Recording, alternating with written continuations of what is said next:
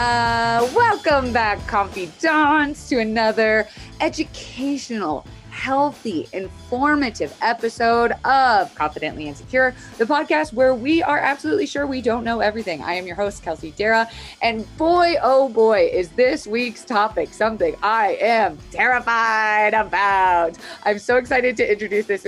This week's guest is not terrifying. Oh, no, no, no. She's like the opposite. She's like a warm hug, your sister, your B F F on TikTok. I'm sure you've seen her viral videos. She is Christy Snodgrass, but on TikTok, you are Christy P R N, and you are yes. a nurse and a nurse advocate. So Christy, thanks so much for coming on the pod. Thanks for having me, Kelsey. I'm so happy to be here. You are just like a ray of fucking sunshine in a topic that is like so cloudy and dark. And I just have to commend you for like your bold, brash brazen. When you popped up on my For You page, I was like, oh my God, this woman is doing the Lord's work. And I just had to reach out. You were like, yes, let's talk.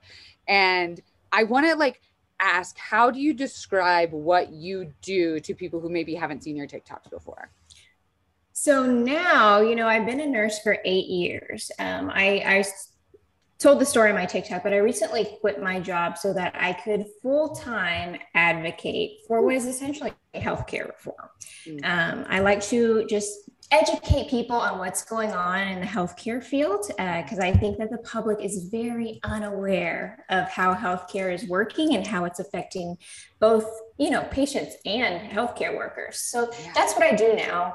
Um, I'm not involved in any policy writing, political, not, none yeah. of that. Yeah. Um, my job now is just to educate the public and have them do it with do what they please with that information. Amen. And I think that's why I was like so terrified of this subject is it's because like healthcare and healthcare reform is something that does seem so like adult, and I'm thirty-one, like I'm a full grown adult, and I'm still like, you know, that's like an adult thing. Like your mom calls. My thing. Yeah, yeah, yeah. And it, it does feel so rooted in politics. It can feel very unapproachable. It can feel very, um, like there's no world in which I think of healthcare and not feel incredibly stressed out and sad. And like it becomes a chore on my to-do list of life. But I mean, first of all, back it up just a hot sec. You were a nurse for eight years. Thank you so much for everything you've oh, done. Wow. And I'd love yeah, to no, know. I loved it. Yeah. Well, tell me what like the last year of your life personally and professionally has looked like, like Jesus. Yeah. Where do I start? Right. Um, so this last year, I've been working like more on the administrative side of nursing. So I was a bedside nurse, you know, taking care of patients for five years. Um, after that, I moved on to a role called case management. So my job in the hospital basically was to uh, do this impossible balance of getting the patient what they need while still looking after the, the hospital's bottom line. And spoiler alert, it's not possible. It's just... Um, so yeah, so that's what I was doing this past year before I quit my job, and then COVID hit and I experienced the type of burnout that I have never experienced in my nursing career. Um, you know, I've experienced burnout before where where I just didn't want to go to work. I was always so stressed out. I had so much anxiety, and that's one type of burnout that I'm familiar with. But the type of burnout I, I, you know, experienced last year was the type of burnout where I, I was just apathetic at one mm. point. Like mm. you just, and it's not that you're not compassionate to your mm. patients. It's not like you don't care or you're kind, but when you stop feeling bad, uh, that is a dangerous place to be in, especially for any healthcare worker. Right. Um, So it, I started experiencing that last year, and I started talking to, you know, my family, my husband, and I'm like, I don't want to do this anymore. Uh, I feel I went into this side, the administrative side, because I thought like, hey, maybe if I'm on this side, I can help the patients more. Right. And it just wasn't possible. I felt like I was a part of a system that was very manipulative. Yeah. Um, And it wasn't, it wasn't the doctors, it wasn't the nurses, sure, it wasn't sure. the people on the ground actually taking care of the patients. It was just the system, uh, which we have set up here is just, it's not patient focused. And I felt like I couldn't do enough inside the system. So mm. I thought relieve the system and see what happens. So that's Hell what yeah. my past year has, that's what my past year has been like. And yeah, it's been a little crazy, but I'm winging it. I mean, honestly, like it, it gives me chills. Cause I, I see you as like this whistleblower, like you really are someone who saw the system inside to out. I mean, you, you knew the bedside care, you know what that takes, you know what that looks like. Then you get into the weeds of it where you're working for the man, let's say. It's right. definitely a man who's running all this shit. Yeah. That for sure. And, we know that. Yeah. And then for you to be so like, I don't, I can't think of another word, but like, fuck it. You were just like, fuck this and fuck it. And I am going to tell you guys the truth of what I've seen. And from it coming from you feels so much different than a news reporter or a patient, because there isn't like neutrality in those situations. And you really right. bring that neutrality of like, listen, I'm not saying everybody's an angel who comes to the hospital, but I'm also not saying that the hospital is an angel. And you, you are able to talk about an array of subjects from things of like COVID and vaccines and vaccinations all the way to specific line items on a bill to, you know, like just the stuff that all of us regular folk just shudder at when we think of the healthcare system. Do you feel like as important as you are? Because you are. No. So Kelsey, this has been a wild ride. I bet. Keep in mind that my, my TikTok is like six months old. So it's like That's crazy. zero to like three hundred fifty thousand in less than a year. Oh my so gosh. I'm like flying by the seat of my pants right now. And I've, I've met with several different organizations within mm-hmm. the past week. They're like, what's your plan? What's your plan? I'm like, a plan? Um, a plan? Uh, mm, interesting, interesting idea. I'm like, like I, I, yeah, I should get one of those. That's a good idea. No, but um, I mean, like, that's also like when you become public facing, now you're entering like my territory. Now you're in like influencer world. I hate to say the word influencer. I much prefer, yeah, doesn't it like, make you shudder a little bit where you're just like, oh, it's but, not yeah. our fault. It's society, but like creator, advocate, ally, yeah. like there's a whole business side of this that like, girl, we can talk offline. Like I could talk you through that. Like we, I should yeah. definitely, we should definitely have a converse, side conversation. No, please that. do help me, Kelsey. Yes. Help me. But are you like, and this might be like a bold question, but are you like afraid at all of these companies or hospitals or insurance companies like coming after you? Oh, one hundred percent. And it's not just hospitals or insurance companies. It's like, it, it, I have major imposter syndrome, like every single day. Like I am just a nurse, came off the bedside. I know, you know, a little bit about the administrative side, but I am not the smartest person in the world. I don't know everything. And I will fully admit that up front.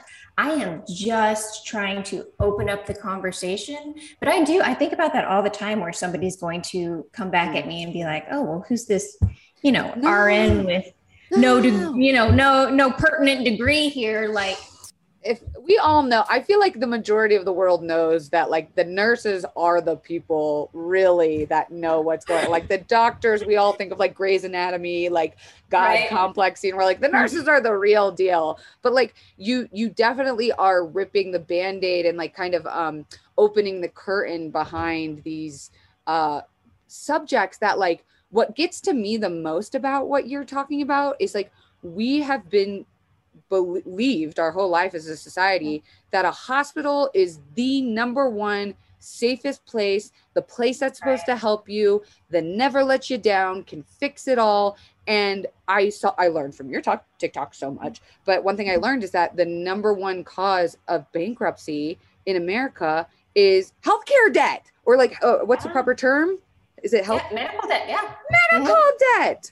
What? And no one's talking about this. It's no one's insane. Like, so we are going bankrupt to stay alive. Like this blows my mind. And I have people from like all other countries. Now I'm yes. not you know, I'm not getting into the whole debate, but I have people from all other countries who are astounded yes. that America has to pay so much mm-hmm. to stay alive. Mm-hmm. And it's funny because I just watched this TikTok the other day of this guy who was going around, I think he was in the U K, and asking people like how much oh, yes. they, they thought things cost in America. And he would go up to people and he would be like, how much do you think it costs to have a baby in America? And they're like, it costs to have a baby yeah. in America? Yes. Like you're paying money yes. to have a baby in America? Like yes. it's just, but that's, that's what we've been conditioned to yes. do. Like we don't know any different. So whenever we yeah. start to open up the conversation, people are just so used to how it's been. Right. Um, that they don't know what it could be. Um, right. And we don't know how to self-advocate either. Again, because right. insurance is built to be so confusing and so mm-hmm. non like helpful in my opinion. Right. Um, like we're, we're constantly like, oh, thank God I have insurance because of this thing. Um, yeah. and, and I know the video exactly that you're talking about. There's another guy too, that I think you would love on YouTube. I forget his name. I'll, I'll find it and link it below, but he mm-hmm. brings, uh, other healthcare workers from different countries to play like a game with him where they guess certain prices of things. And like, yeah. then you get that healthcare worker's response too, of like, what, no, what it actually costs the hospital is this. And like what you're being charged is this. That's, that's crazy. And so right. I guess like, you know, I have to imagine those hatery comments, of course, stand out to you. Of course, I'm sure they, they get to you, but also like, you have to know how many people you're helping to understand their own rights to become their own advocate. Yeah. And Kelsey, that is my main goal. That is why I have a TikTok. You know, I have those the funny videos in there because I got to get my weirdness out. I just, yes, we love that. I need an outlet. We love um, it. But my main goal of my TikTok is to just get the people the resources they need so they know their rights and they know how they can advocate themselves. And not just, not just patients, but nurses and doctors. There's this Oof. big misconception that healthcare is run by healthcare workers, and it no. is not. Um, even in that tic- that that uh, TikTok that I that blew up um, yeah. about you know the pricing transparency, people were on there like, oh, these doctors are just charging so much, and I'm like, doctors have zero control over your prices in the hospital. I don't know if you know that, but doctors do not set the prices. They don't even know the prices. Yeah. And the amount of healthcare workers that I come or that come on my platform and are like, what? This is happening? Because I didn't know. As a bedside nurse, I had no idea what anything cost whatsoever. Um, and patients would ask me and I would look around like trying to find somebody who knew the, knew the answer, and you can't. Right. Um, so much of this is negotiated on the back end, which is another just thing that blows my mind. Like you have no idea mm. what kind of debt you're going to go into when you go into the hospital, and you have to just get the services and find out later. Yeah. And uh, that's a little, uh, that's backwards. I love yeah, the, the like comparison you made on your TikTok about like the car salesman. You're like, imagine if a car salesman was like, you need this, you have to buy this car, but I'm not going to tell you the price until after, because I don't want like our competitors to see, because we care about you. And you're like, oh, well, when you put it that way, it does oh, seem so God. fucked up. And like, I'll try not to get too into the weeds of like any specific instance. instances. So I, I mm-hmm. guess like, and also we have a large international audience on this podcast too. So I, I feel like they're also going to be just like shocked and horrified. And all the comments are going to be filled with people just being like, wow, our healthcare is free or like universal, or, you know, we don't even have to pay for that sort of thing. Right. I guess like my overarching question is like, what the fuck are we supposed to do? Right. Like I take in all your information, I soak it in, and then I'm like, what do I do about it? What can I as a person do about it? That is the big question, Kelsey. And I've been partnering with other organizations who actually are working on the political side, but it doesn't matter how much policy that you write, how much you campaign. If the public is not aware, they're not going to vote for yes. it. Um, so that, that again, is the part that I'm working on. The more that we share this info, the more that it's out there, the more that the, edu- the public is educated about it, the more we'll be informed whenever that policy actually hits the table will know, oh, this is what we need to vote for. I'm educated on this. I know what's happening now. This is what needs to change. Right. And that's where I'm at. Um, other organizations are pushing it forward, like on the, the, the policy and the political end. Um, but I'm just making sure that the public has the information they need to make an informed decision. Right, right. And and I think that that's like the most important part, arguably. Like I said, you're kind of like the Wizard of Oz guy behind the curtain that's like, I'm revealing it all to you and like, do what you will with this information. Um, yeah. And I think it it's like, it's such a breath of relief too that you do make the silly ones, because it's such a frustrating topic. It's so nice to yeah. see you being human and seeing you being sassy and like responding back to comments with science. Like I, I think that that's exactly the attitude we have to take. And I wanted to get your opinion too on being a woman in healthcare who, you know, I've done a lot of content around chronic pain in my life, and, and I've done a lot of ad- advocacy work on women in uh, the chronic health care, uh, excuse me, chronic pain community, of just uh-huh. how we are often under underrepresented, aren't listened to, um, even marginalized women have it ten times worse. Um, did you see like firsthand one uh, or the other of seeing like how people are treated in hospitals? Because I know you have, because I've seen some of your TikToks about like donors and things, but I'd like you to kind of also pull back that curtain a little bit more too. Yeah, so as far as my role, like nursing is obviously a female dominated profession. I also think that that's probably why it's a highly abused uh, profession. Um, I think that's why we're not paid well. I mean, that's not the only reason why. There's a multitude of reasons. Um, but I did see this uh, whenever I was working in the hospital. Um, even though the grounds people are mostly uh, women, the upper management uh, has a lot more uh, men. And there was, you know, it's it's kind of a difficult subject to approach, because I never, I never like felt myself like I was being singled out for anything, but I do feel like I was not taken seriously. Like I was whining, like, um, I wasn't strong enough. You know, if you can just be more resilient. And that is, um, a characteristic that is drilled into nurses. You need to be more resilient. You can't be crying over everything. You need to toughen up. Um, and I think that is just so detrimental to how we need to be, um, especially for our patients. Now, we can't be blubbering in a corner every time a person dies. Like, I get that. Like, there yes. needs to be some coping mechanisms there. But this idea that we just need to take it and take it and take it has led to what is now happening in our profession, where there is a mass exodus, where mm. women and men and nurses are saying, I'm not doing this anymore. I'm not going to be treated like this. I'm not going to be paid like shit and treated like shit. No. Um, in fact, one of my one of my um, fellow TikTokers that I love will tell says this line that I absolutely love. She says, "You can treat me like shit, or you can pay me like shit. But yeah, you can't do both." Do both. So it, you know, nurses are just sick of it. Sick yeah. of it. So there's been a mass exodus, and people think that it's solely because of COVID, and COVID was the last straw, definitely.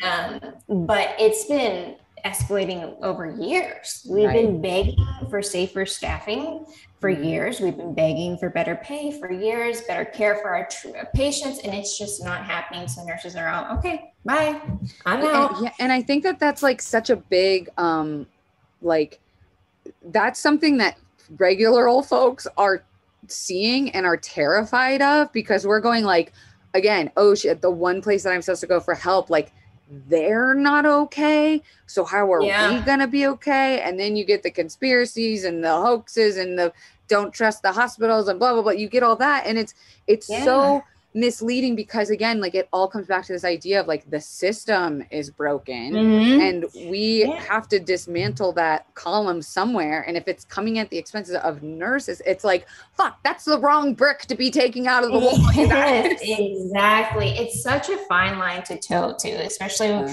what I'm doing now. I'm making a lot of healthcare workers mad occasionally, because they're like, hey, like we're working in these systems and these patients don't like already don't trust us because they don't trust the hospital. So I'm trying to make that very fine distinction of like, hey, it's not your healthcare worker. It's not your doctor. Right. It's not your nurse, your respiratory therapist. It's not them. We need to be putting the blame on the people that need to carry the blame. And that is mostly insurance companies and hospitals, yes, because they're the one doing this back and forth with the prices. They're the one saying what patients can and can't get. And, you know, it hurts the patient, but it hurts us too. Mm.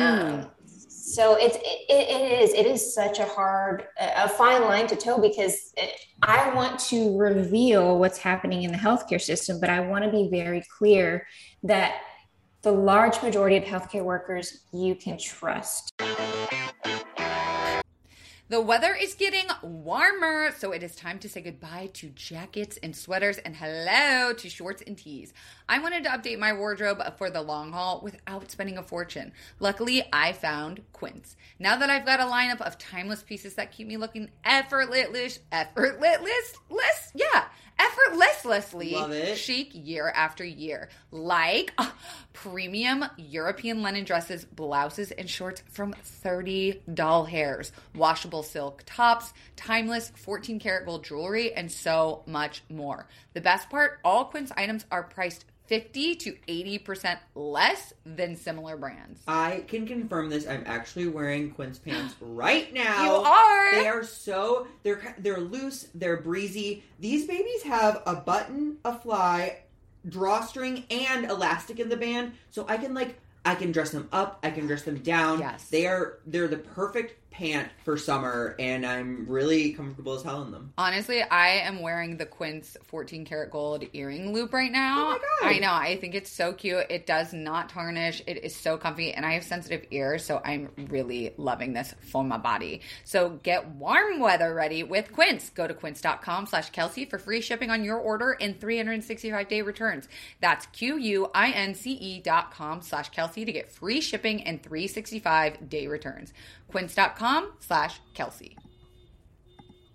You guys, I don't even have, I feel like you could just do this ad read with me at this point. I don't even have to like look at my notes. I don't have to pull up the copy. I, it, it, this brand and company is just so close to my heart. Uh, I wish I could like tattoo. Maybe I will tattoo them across my body at some point. Anyways, you know I am talking about better help. If anything is interfering with your happiness or preventing you from achieving your goals, BetterHelp will assess your needs and match you with your own licensed professional therapist. It's safe, private, online environment, so convenient that you can start communicating with a therapist in under twenty-four hours. With my personal experience, I just switched therapists and I was manifesting a young, witchy boss bitch. And I was like, there's no way this exists in a therapeutic community. Well, guess what? It does. It did. I found her on BetterHelp. I'm obsessed with her. I am so excited to talk to her this week. We just got back from our European vacation, and I have so much to catch her up on. And I, I could have done sessions with her while I was in Europe. That's how easy it is to schedule. I do video sessions. Um, I message her all the time, and she gets back to me within twenty-four hours. We can talk about anything. They have therapists who specialize in depression, anxiety, relationships, sleeping, trauma, anger, family conflict, Confluence? Hmm. L G B T matters, grief, self-esteem. There are so many people that have been using BetterHelp that they are recruiting additional counselors in all fifty states. I want you to start living a happier life today. As a listener, you're going to get ten percent off your first month by visiting betterhelp.com slash CI. Join over one million people taking charge of their mental health. Again, that's BetterHelp. H-E-L-P dot com slash C-I. My sweet confidants, I want to tell you about HelloFresh, where you can get fresh, pre-measured ingredients and mouth-watering seasonal recipes delivered right to your door. Skip trips to the grocery store and count on HelloFresh to make home cooking easy, fun, and affordable. That's why it's America's number one meal kit, baby. You know I am all about that life of not having to leave my house if I don't have to, and especially if I don't have to spend that much money, which is why I love HelloFresh. And especially with fall coming up, hello, we know we are busy. We've got back to school, back to life, but HelloFresh recipes save time you'd otherwise spend meal planning, shopping, and shopping, so you can get back to what matters, you know, like watching T V and, and sassy time with your friends. And HelloFresh's family-friendly menu is a big win for back-to-school season with easy, delicious recipes for drama-free dinner. I got the Calorie Smart box because I did just come back from a European vacation, and mama, you know, needs to just be feeling good and fresh. I had so many different kinds of carbs and inflammatory foods that I was like, I need a nice little refresher, a little breaksies from um, the croissants. So I got the Calorie Smart box, and let me tell you, Jared has been having such a great time cooking them. I sit back, relax, make him put on an apron. He gets some like little Italiana bossa nova music playing, and he cooks for his queen. That's right. You can go to HelloFresh.com slash confidently fourteen and use code confidently fourteen for up to fourteen free meals, including free shipping. That's going to HelloFresh.com slash confidently fourteen and use cord, cord? Don't use the cord. Use the code confidently fourteen for up to fourteen free meals, including free shipping. HelloFresh, America's number one meal kit. Right. And, and have no, nothing to do with this trickery. Uh, yeah. Which it it's feels not, like. Uh, yeah, yeah, it, it yeah, feels it like. It, and I love the line you use, and I'm like thinking about using it for the title of this episode of like, hospitals think you're stupid. Hospitals think you're dumb. Yeah. And like, here, I'm going to give you like the weaponry you need to be like, oh, no, no. And I actually did that for a, and, and anyone who's listened to the podcast knows the episode about where I accidentally stuck a boric acid pill up my urethra instead of my vagina. And I went to the emergency room because it was so painful. And then when I got the bill, oh, and they didn't do anything, by the way. The doctor like looked at it and was like, you're fine. Just wait for it to like melt. Yeah. You, wait for it to melt. You're not going to get boric acid poisoning. And I was like, okay, thank God.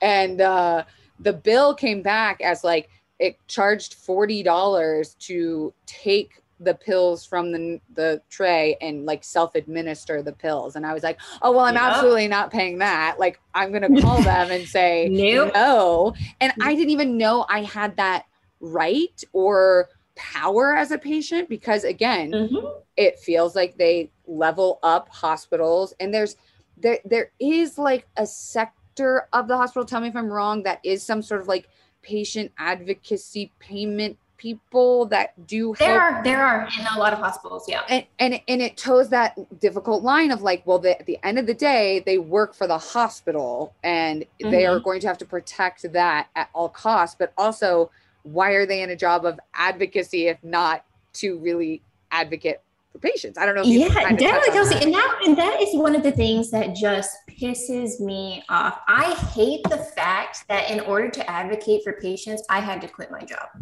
I had to quit my job as a nurse to avoid retaliation for advocating for other nurses and patients. Like how, how does that make sense in any way? Um, but yeah, the, it's just this, this fine line that we toe, because they have these positions in the hospital, patient advocates, or what I did was case management, trying to right. get, you know, all the, the things that a patient would need in a hospital. And, um, it's funny because that was my job, to get the patient safely through their hospital stay and get them whatever supplies that they needed at home as well. And yet every day we would go to these meetings um, called length of stay, because how long a patient stays in the hospital is very important to the hospital. Yes. And every day I would sit with administrators who would listen to my patients' cases and say, do they really need that? Um, Do, should, should you get them that that uh, that therapy? And I'm like, yes, right. They need it. And there's occasionally times where I can make do, but we aren't doing what's best for the patient. We're right. trying to give them the least amount possible so that right. it doesn't come back on us. That is right. exactly what, what they wanted us to do. give the patient the least amount of care possible so that we don't get sued. And right. that's what it's about now. And I cannot take it. Now there's these opposite uh, effects that happen too, right? So, cause some procedures make a lot of money. Mm. So there's sometimes that we're doing extra that we mm. shouldn't be doing.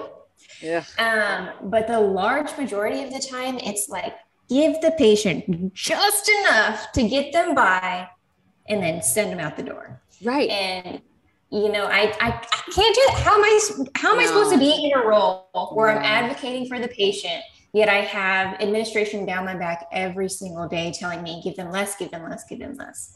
So yeah, yeah it's, it's really hard. And, and it's crazy because I'm sure those people that are in those administrative positions don't interact with people on a daily basis and don't know them personally and don't know their, you know, I say sob story, but it really, like, it really is like, it makes you sob their story. And It, yeah. that's what like the problem with uh, the American healthcare system is, is we're treating us like cattle and not like people. It's like, let's get them in, let's get the most out of them and get right the least responsibility. And I think, so you've got like villain one, right? Which is like these big hospitals, not the healthcare workers themselves, but the actual like hospital people. And then right. you've got villain number two over here, which is your fucking insurance people, the insurance oh, companies. No. And well, I don't even, I know, I'm like, I don't even know where to begin with the you know, insurance conversation. I don't even know it, how to start it.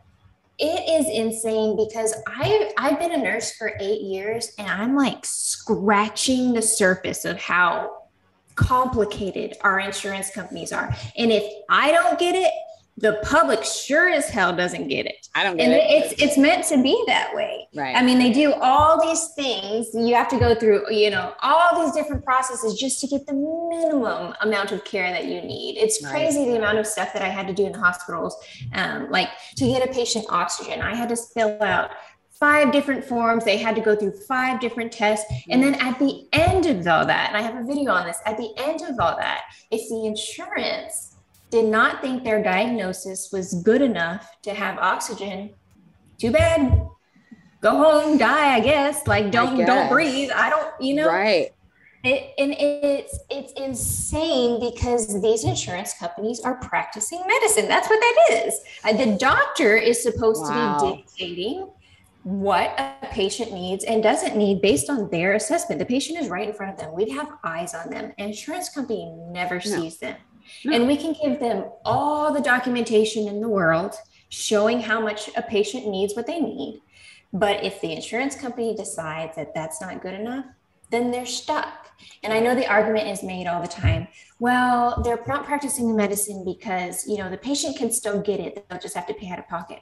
No, they can't, because then the hospital charges them tens of thousands of dollars for that right. procedure, whatever right. it is that they need. So they literally, hospitals and insurance companies back you into a corner. So you have to depend on both of them, yet you can't, you don't get what you need. Right. Um, so yeah, I insurance companies is just like, that's- it's a whole nother like, and there's no way to talk about that without talking politics with universal right. healthcare and privatized mm-hmm. insurance. And I know you've done some videos on it where you I, really yeah. break it down. And I love that you use graphics because I'm a visual person. So if you were just My talking to me, would be like that. Yes, I would be like, I still don't get it. I know you're bringing it down like I'm five, but I still don't understand. But I think like, it's. Especially, you, you know, we, this whole time we've just been assuming you're a regular old person who's had an accident or, or an, a sudden condition and you got to go in and you have no choice and you're, you're you know, uh, pushed into a corner. Whereas like I also think of it and come from it personally as someone with a condition that, and I don't have to like explain every, you know, how it happened, but I had a surgery on my jaw where a doctor unfortunately damaged and cut the nerve that controls the feeling and um, movement in my face. So it was something that I went to a hospital to get help for. And then I came out twenty fucking times worse. My life yeah. completely different. I mean, this is what I'm actually writing my second book about right now, is about chronic pain and how do we manage and navigate, because I feel that I've been through the Western way of things yeah. And I've seen what a two hundred fifty dollars, you know, ten minute conversation looks like. I've seen what a ten thousand dollars retainer looks like. Like, I've been lucky and privileged enough, obviously, to yeah. have insurance, but I'm paying six hundred dollars a month for insurance yeah. to have to then go see specialists who aren't covered by my insurance anyway. Like, part oh of me is like, gosh. what the fucking, what is the point of insurance if at the end of the what day? What the fuck is the is point? The point? Like, like seriously. Um, and I, I've talked about this too. My, yeah. I have a son with autism mm. and um, it's, it's insane because my husband and I are now self-employed. We pay for private insurance. We pay a thousand dollars a month, a thousand oh, my face for all of us. And then my son, you know, goes to different therapies, um, and none of his, they, they exclude him before he ever had a chance, before they even ever knew him. That they excluded him. They have, they have the clause that says no services for autistic diagnosis, none. And not medications, not therapies, not special doctor visits, none. So in addition to paying one thousand dollars a month, on top of that, we pay like probably seven to eight hundred more dollars a month just to get him the therapies that he needs because it's all out of pocket. And this might be a dumb question, but like in your case, is there a way, and this might also be a question you were like, I don't fucking know, but yeah. is there a way to ever take a diagnosis off of your like insurance doctor? Like, could you go like all of a sudden, like, just kidding, that doctor d- messed up. We're really not here with an autistic diagnosis. Like, is there a way to ever start anew as a brand new person with it? You know, like, I don't know what the legal answer is, but um, whenever we switch insurances, I look at what they cover and what they don't cover. Mm-hmm. And then we are those people. Yeah. That's me. I am the same way. I'm like, I don't know. But you know, what's crazy, and this is a little bit of a tangent towards mental health, healthcare, which is healthcare. Um, yes. But I've heard of friends of mine that have been tweeting because they're comedians and they're in the entertainment business about their mental health conditions. And mm-hmm. then insurance companies will deny them certain things and say, well, your tweet says you have depression and anxiety and uh, generalized anxiety disorder. So oh my God. we are not. And, and I'm like, wait a minute, is that legal? And of course it is. I they can do whatever the fuck they want. They're a private company. Oh. How, how are they, like, how do they have this much power? I don't know. I cannot wrap my head around it. Right. it no, it, it it's insane. And mental health care is oh. non-existent. Yeah. Not like, don't even get me started. It go is to prison. That's your option, is go to yeah. prison or pay yeah. one thousand dollars a month. yeah. And what, what sucks about it is mental health care that is, you know, not being taken care of here in the United States ends up in the E R. Yes. All your social issues, all your poverty issues, all your mental health issues, it ends up in the E R. And yep. then somebody like me, who's supposed to get these patients resources in the oh. hospital, I'm like, you have none.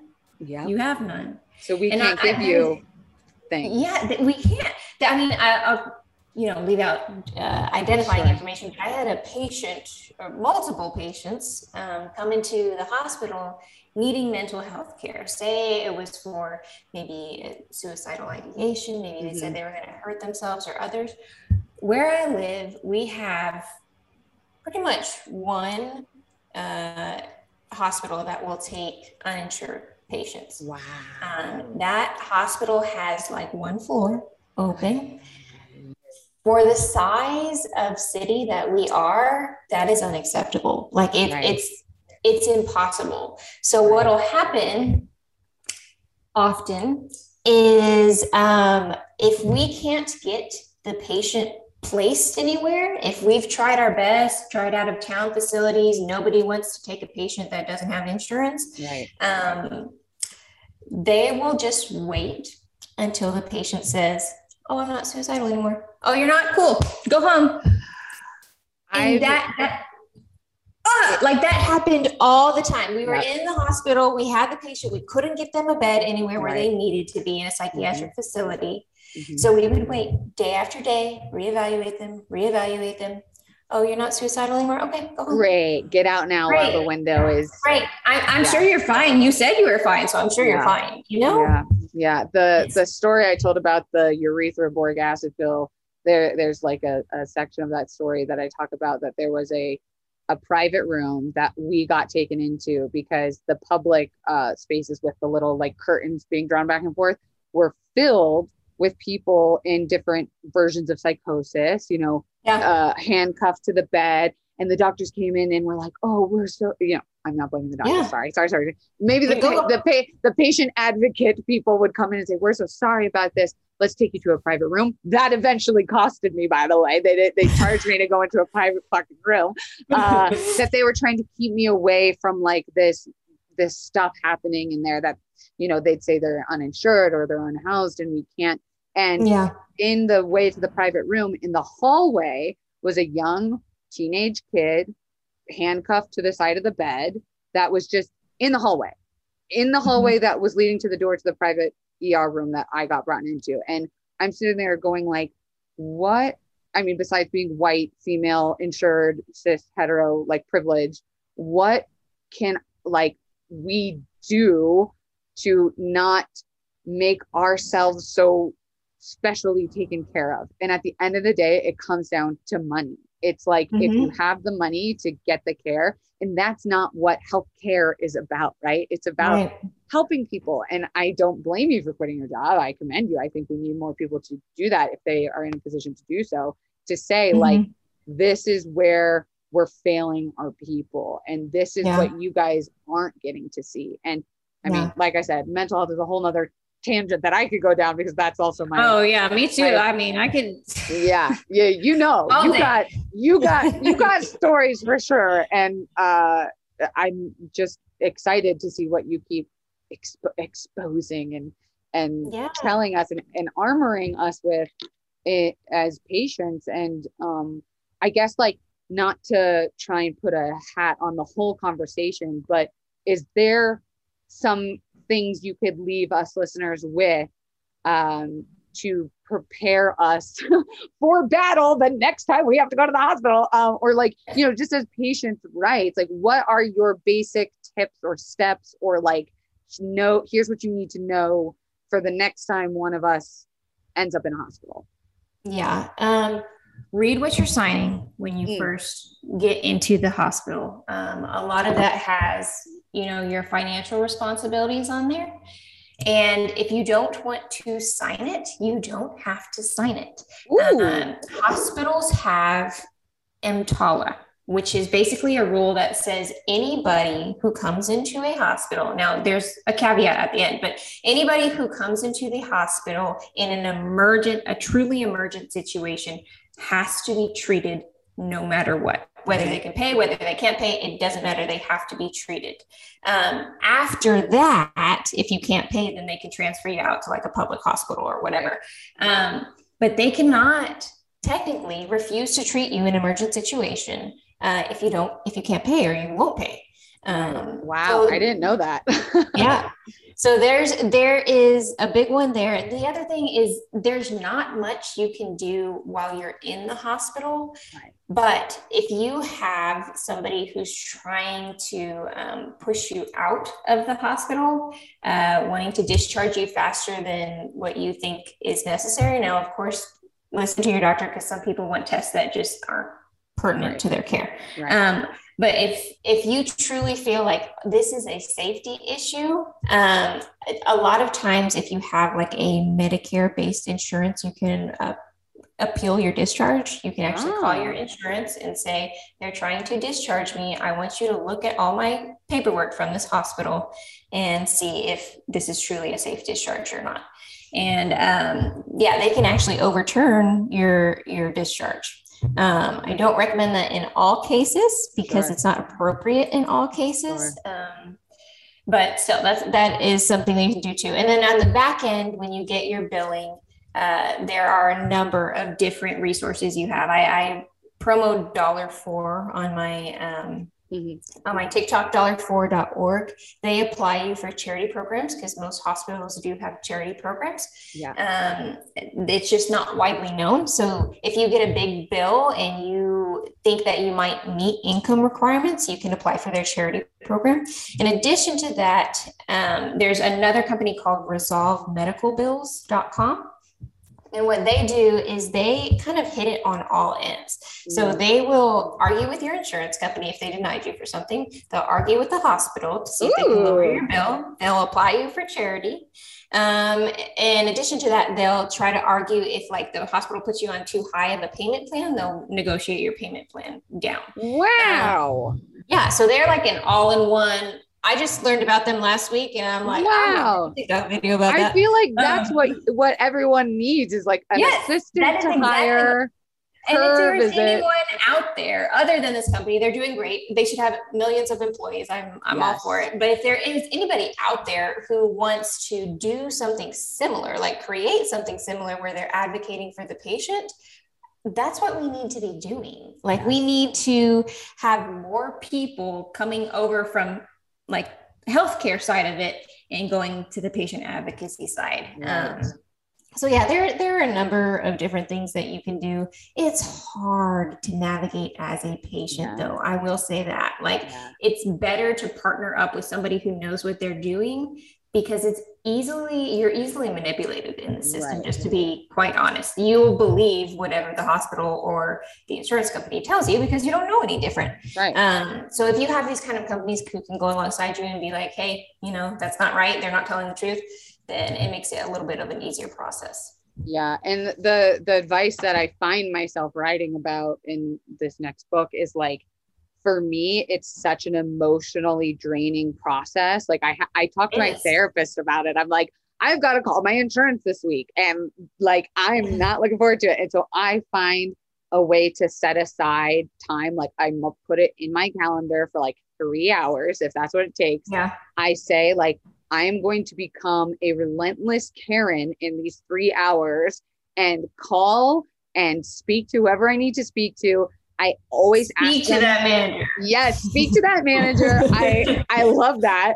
Um, I always ask them to write it down and notate it in yes. my chart. That's like a big one. I'm like, make sure this conversation is recorded on my end as well. I don't give a shit if it's illegal. Yeah. I'm gonna fucking record it because another thing what happens is they tell you all this gobbledygook to, mm-hmm. to know, and then I'm like, wait, what am I supposed to do again? I'm supposed to call who and the pharmacy and the this and the doctor. And yes. so I record my conversations and I play them back and I like make an action plan because it's not just something you can go like, oh, I need to call my insurance and like ugh, figure it out. It's like, yeah, no, it's it's a process every single yeah. time. Yeah. And that is excellent advice, Kelsey, too. Um, if if you if there was ever a time for Karens, it's when you are dealing with an insurance company or a hospital. I give anybody full permission to be a Karen to the hospital billing department or the insurance, because literally that's what I do. We, so there's this, and I'm going off on a tangent, but there's no, no, this, please. Uh, there,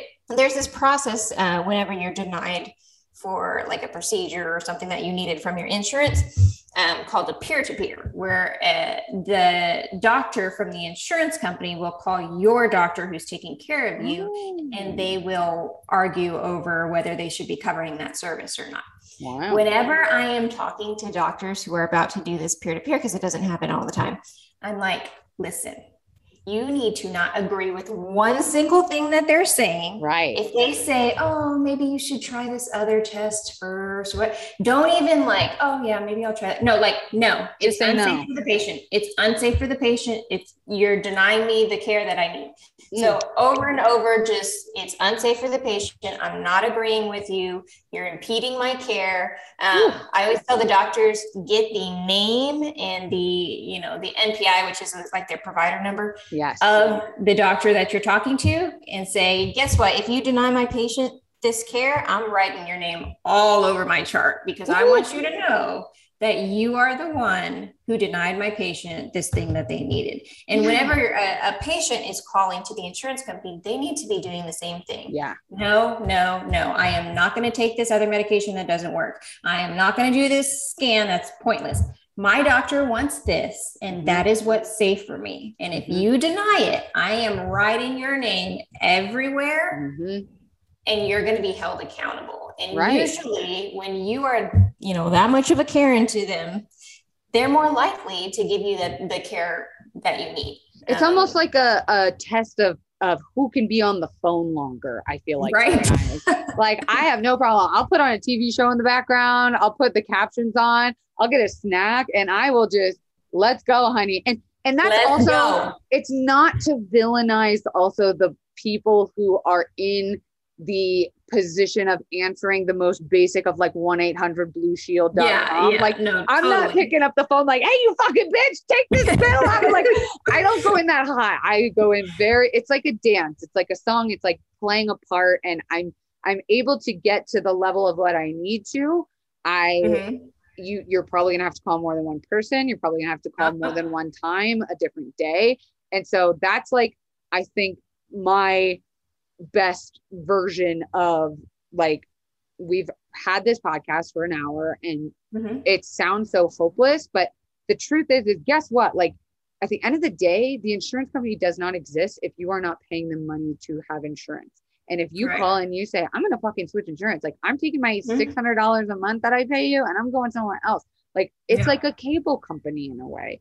And so I, I don't want people to leave this episode hopeless, because I leave your TikToks anything but hopeless. I get like fired up. And so I want people to know that like at the end of the day, as powerless as these systems feel, you know, yeah. we, we do hold a, a position of power. And we I do. think your advice is so great, is like the best armor you can have is the education and the knowledge. Mm-hmm. And like, I don't know how we're going to make it appealing, because God, this shit is boring as fuck. Like the code of the medication and the code of the prestige, like yeah, how we're going to make it more interesting for the generations to come, but we're all in this together. It it should right. be something I think too, that we aren't afraid to ask for help with, ask a yes. friend, call one of the numbers you mentioned, the companies. I'll definitely make sure to link those below.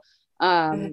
But I just think it's so great. I wish I could talk to you forever, but I know, I, I know that you've got so much to Thank come and, and I'm so grateful for what you're doing. And I say this, I'm sure on behalf of many, many people and listeners too, that like, you are so important and you are so valid and needed. And I wish I could suck all that imposter syndrome right out of you with a straw and fucking spit it all over the fuck faces who are actually, uh, in, in, you know, in charge of this shit. But um, please tell the confidants where we can find you and your work and all the brilliance that you're doing for us. Yeah. So, um, TikTok at Christy P R N, that's my main account. I do have the same handle for my Instagram, and that's pretty much all that I use. I'm working yes. on a website. It's Ooh, not up yet. It's not up yet, but it will, it will be up soon, and then I'll post it on my TikTok. Perfect. Well, Christy, thank you so much again. You're so great. Um, I'm sure we're going to chat again soon about all the, the world of TikTok people. Although I'm going viral for different reasons. I'm going viral for talking about my boyfriend farting into my butt. I saw that TikTok. That was freaking hilarious. It's like, can I be an advocate and also talk about my boyfriend farting into my ass? Like, listen, I have a viral video, Kelsey, of me telling people not to stick potatoes up their butt. So that makes me feel better. Women are multifaceted. We should be allowed to be multiple things. It's, okay. Listen, it's twenty twenty-one. Women can be both funny and smart. They we Ugh. we are not one trick ponies anymore, girl. Say it so louder. We can, we oh. can do both. Yes, I love it. Okay, Christy. Well, thank you so much. Confidants, don't forget you can rate this podcast five stars on iTunes. If you're gonna rate it any less, please don't rate it at all, because I'm very sensitive. Speaking of sensitive, the merch is up, still on Thought Catalog and Shop Catalog. You can also buy the book there, and be excited for um, the second book. And I just had an idea, it just came in my head, so you don't have to say yes, but like, I would love to include an interview with you in my new book. I feel like we should transcribe some of this and like Let's talk about do stuff. It. I feel I'm like that's very needed. Oh my God. Okay, yeah, great. one hundred percent. All right, confidants, we will see you next week. Ta-ta. Bye.